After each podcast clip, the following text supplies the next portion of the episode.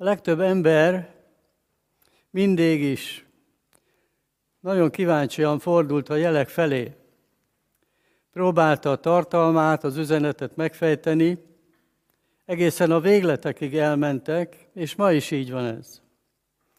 A tenyérvonalai, a szem írisze, a csillagok világa, a számok titokzatos világa, a kártya, a kristálygömb, jóslások, álomfejtés, a madarak röpte, és még ki tudja mennyi minden, azt hiszem ez is sok, de biztosan ti is tudnátok még jó néhányat felsorolni. De az is igaz, hogy vannak igaz, és vannak félrevezető jelek. Vannak jelek Istentől, a szellemi világból és arról, a természet, a fizikai világ jelei, és a lelki történések területéről is. Csak egy példát hagy mondjak, ami nem egy újkori dolog, a Bibliában, az Ószövetségben van írva róla, a sors és a, és a szerencse imádatáról, isteneiről. Egy nagyon kedves ember szinte rabja lett a lottó nyerőszámok megfejtésének egy társaságban. Összejártak, és itt erről folyt a polémia. Volt ott egy illető, aki minden héten azzal viharzott be, megvan a kulcs. Mi mihez keressük ennyire a kulcsot? Tehát ősi dolog ez, a jelek kérdése, de most én a Ó és Új Szövetségből szeretnék nektek felolvasni ezzel kapcsolatban néhány igét. Az Ószövetségből, az Akariás könyvéből a 9. rész 9-es versét olvasom.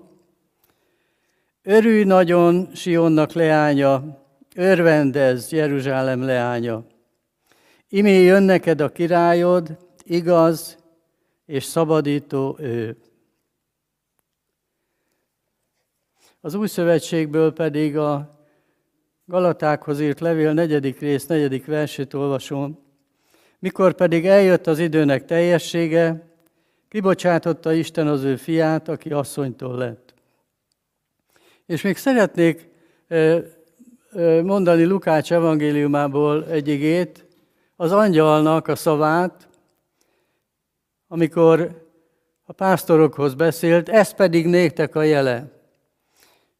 Illetve az egyszerű fordítás ezt úgy hozza, erről a jelről ismeritek fel.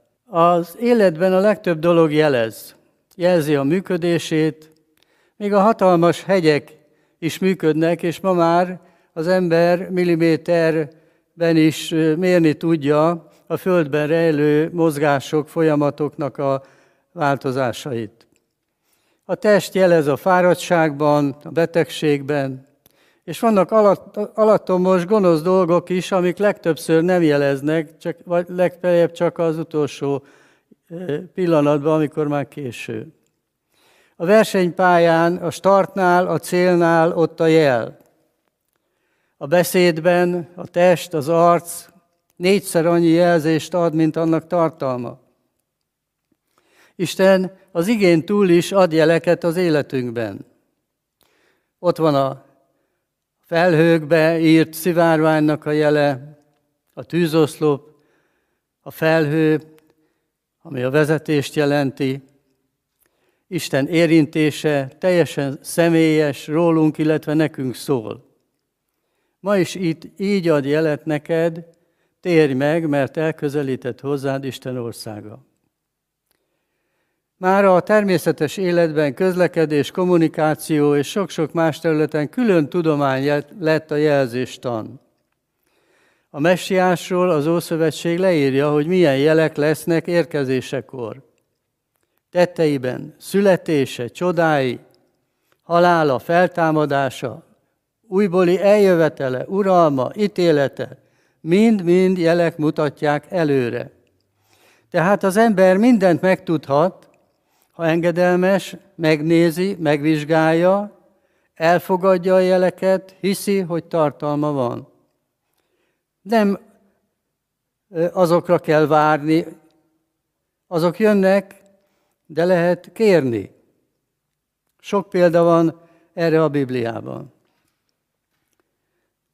Például miért vált egy jel az égen olyan fontossá, hogy keletről a bölcsek, csillagászok elindultak megkeresni azt, akiről szól, az út tűrni. Persze az igazgató föl is jött, mindjárt utasította az illetőt, hogy vegye le. Hát ez nem történt meg, úgyhogy nem sokkal később hivatkozva az eredmények rosszabbodására, mármint a tanulmány eredményekre, ki is tették a kollégiumból ezt a fiatalembert. Rövid próbaidő után aztán ismét vissza tudott kerülni. Vannak jelek tehát, amikről maga Isten beszél, Jézus Krisztus is, de a legfontosabb jel a tanítványokon a szeretetnek a jele.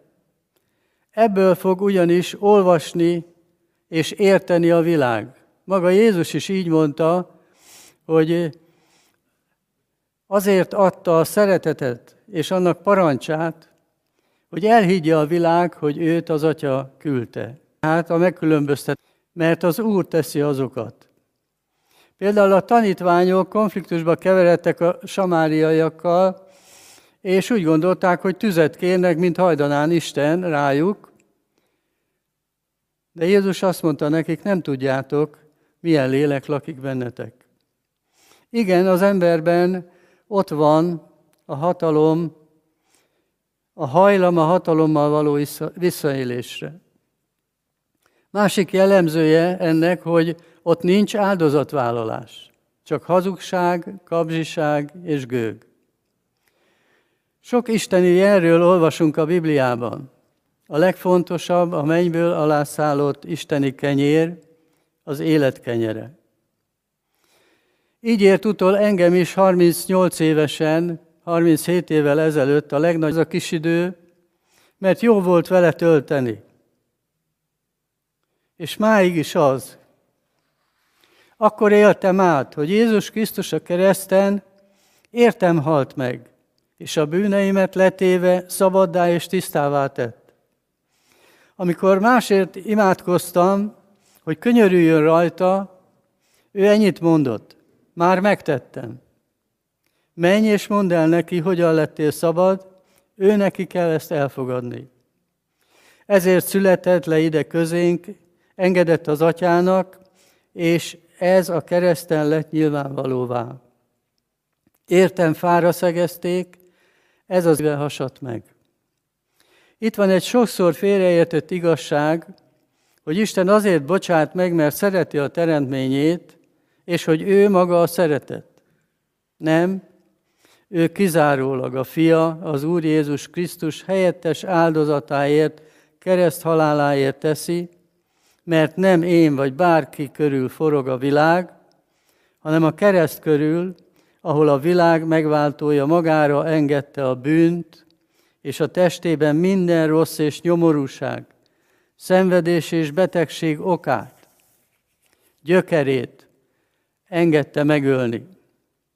Ezért érkezett erre a földre, belevitte a halálba, a testébe a lázadás, az önzés és a gőg, azaz a bűn minden egyéni életre kiható következményét. Az én új életem is a kereszt előtt kezdődött, és ide kell visszatérnem naponta, ha hálás és örömteli napot szeretnék.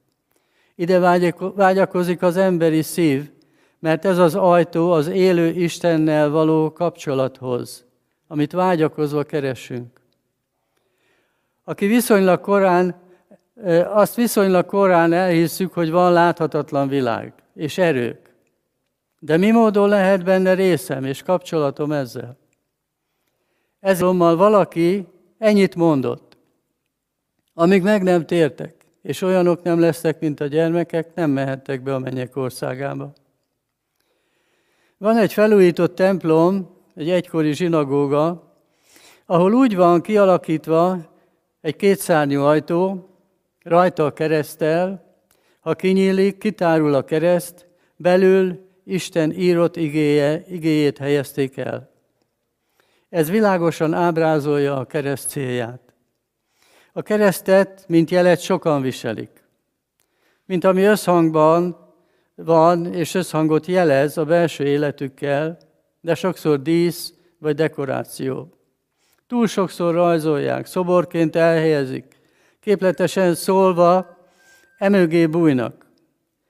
Magyarázkodunk, vagy megvetik, idejét múltnak, vagy történelmi tárgynak a kultúra részének tekintik, vagy épp az erőszak eszközének.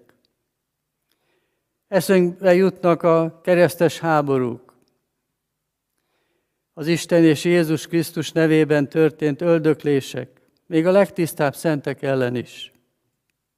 Csak gondoljunk a valdensekre, de sok ilyen mártír közösség volt, akikről az inkvizitori feljegyzésből maradt ránk, kínzóik olyan jellemzést írtak le róluk, ami tiszta, szent életről szól, beszédben, gondolkodásban, munkában, tanulásban, szolgálatban, egyszerű életben, hitben, akkor mi volt a baj velük? Mert egyszerűen Isten igazsága a Biblia alapján rendezték be, és élték is az életüket. Ezzel önkéntelenül is tükröt tartva gyilkosaik felé. Olvas utána, vagy egy nem régi történet, egy baptista lelkész groznii kegyetlenkedésekről való beszámolója, melynek elszenvedő részese volt. Ő megmenekült, a többiek mártírok lettek.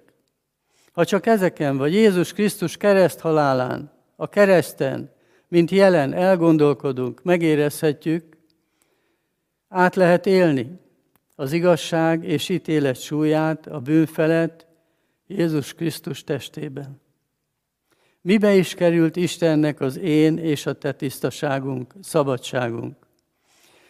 Na most akkor kérdezheted talán joggal, mi köze van ennek a karácsonyi ünnepkörhöz?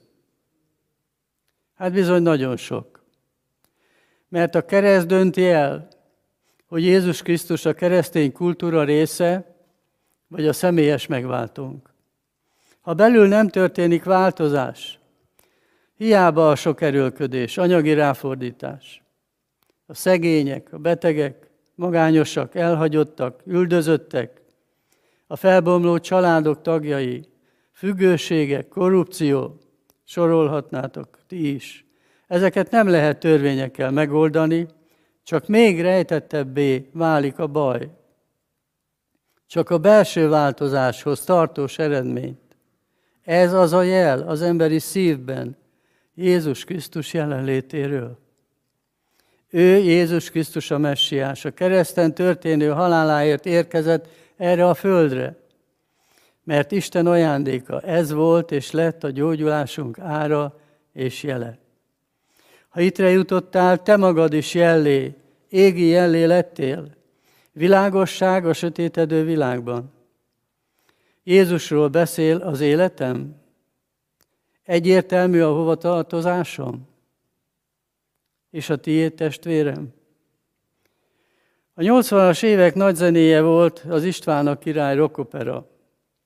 Abban van egy haragos ének Koppány vezértől, azt énekli, hogy neki olyan Isten nem kell, aki megöli fiát. Hát igen, nagy dilemma ez, míg meg nem érti az ember, ki is ölte meg a világ megváltóját. Sokáig szívesen vettem minden ajándékot, de az Isten ajándékot, Isten ajándékát nem értékeltem. A kegyelem és az örök élet kellett volna, de csak úgy, mint ahogy ebbe a műbe is elhangzik, veled, Uram, de nélküled. Miután megtértem, a bemerítkezési igém az volt, nékem az élet Krisztus, csak ennyi. Röviddel ezután betöltött Isten szent lelke, jó ővele lenni, élni, gondolkodni, szemlélni a keresztet és a, ezt a kavargó, forongó világot, amiről mindent előre kijelentett. Imádni őt, a megmentőmet, az Isten fiát, a királyok királyát. Egy idős testvér mondta el egyszer, hogy a vidéken élő fiatalember, a fia megelégelte a neki unalmas életet, és egyik napról a másikra otthagyta édesapját, pont mint a bibliai tékozló fiú. Elment a kalandok után. Hosszú ideig nem is hallottak róla, míg a börtönből írt haza egy levelet, hogy nem sokára, ekkor és ekkor szabadul, és szeretne hazamenni, megteheti-e? Ne is válaszoljon neki az apja, csak valami módon adjon egy jelet, hogy visszajöhet. A fiú nagy szorongás közepette ült a vonatra, végig agódta az utat. A házuk az állomás közelébe volt, és már a vonatról látta, hogy a kertjükben az összes fa tele van aggatva fehér textiliákkal. Nincs semmi kétség, hazatalált. Isten jó szolgája, drága gyermeke lett belőle.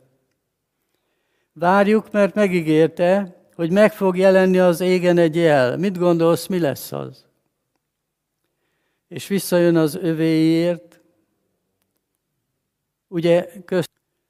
Amen. És azt az állapotot, ami a karácsonyi időszakban különösen a magányos vagy magányos és betegséggel terhelt embereket lesújtja. Imádkozni a megtört szívű és lelkű emberekért, a bánatban, a lelki fájdalmak között küzdőket, küzdőkért, a magány kínjai, a lehangoltság, a depresszió, gyász, erőtlenség, kilátástalanság, reményvesztés. Ben vannak, és ettől szenvednek. Kérlek így benneteket, akik itt segítők itt vagytok, hogy álljatok mögém, és akik követitek ezt a e, programot is, és élőhitű személyek vagytok, ti is álljatok így mellém és mellénk, imádkozni fogok, és imádkozzunk ezekért az emberekért. Hálát adok, mennyi atyám, hogy jöhetünk hozzád, hogy a teremtményeid vagyunk, és felismerhetünk téged sok-sok minden körülöttünk lévő jelzésből. Köszönöm, hogy küldöd a te jeleidet. Nem kell külön ezek után futni. Köszönöm, hogy Jézus Krisztuson keresztül kiárasztottad a megbocsátás, a gyógyítás, a szeretet minden erejét és minden kincsét. Most elét hozzuk mennyei atyám, akár azokat, akiket a magángyötör, vagy különböző betegségekben, és pláne egyedül vannak, talán segítők nélkül. Vagy a depresszió, a lelki betegségek fogságában vannak. Ezért küldted el Jézust, és ő ezért vállalta a halált, hogy az ő sebeibe gyógyulást szerezzen nekünk. Így kérünk, menj atyám, nyújts ki a kezedet, érintsd meg ezeket az embereket, hogy meggyógyulhassanak, felszabadulhassanak a mennyei örömre az Úr Jézus nevében. Amen.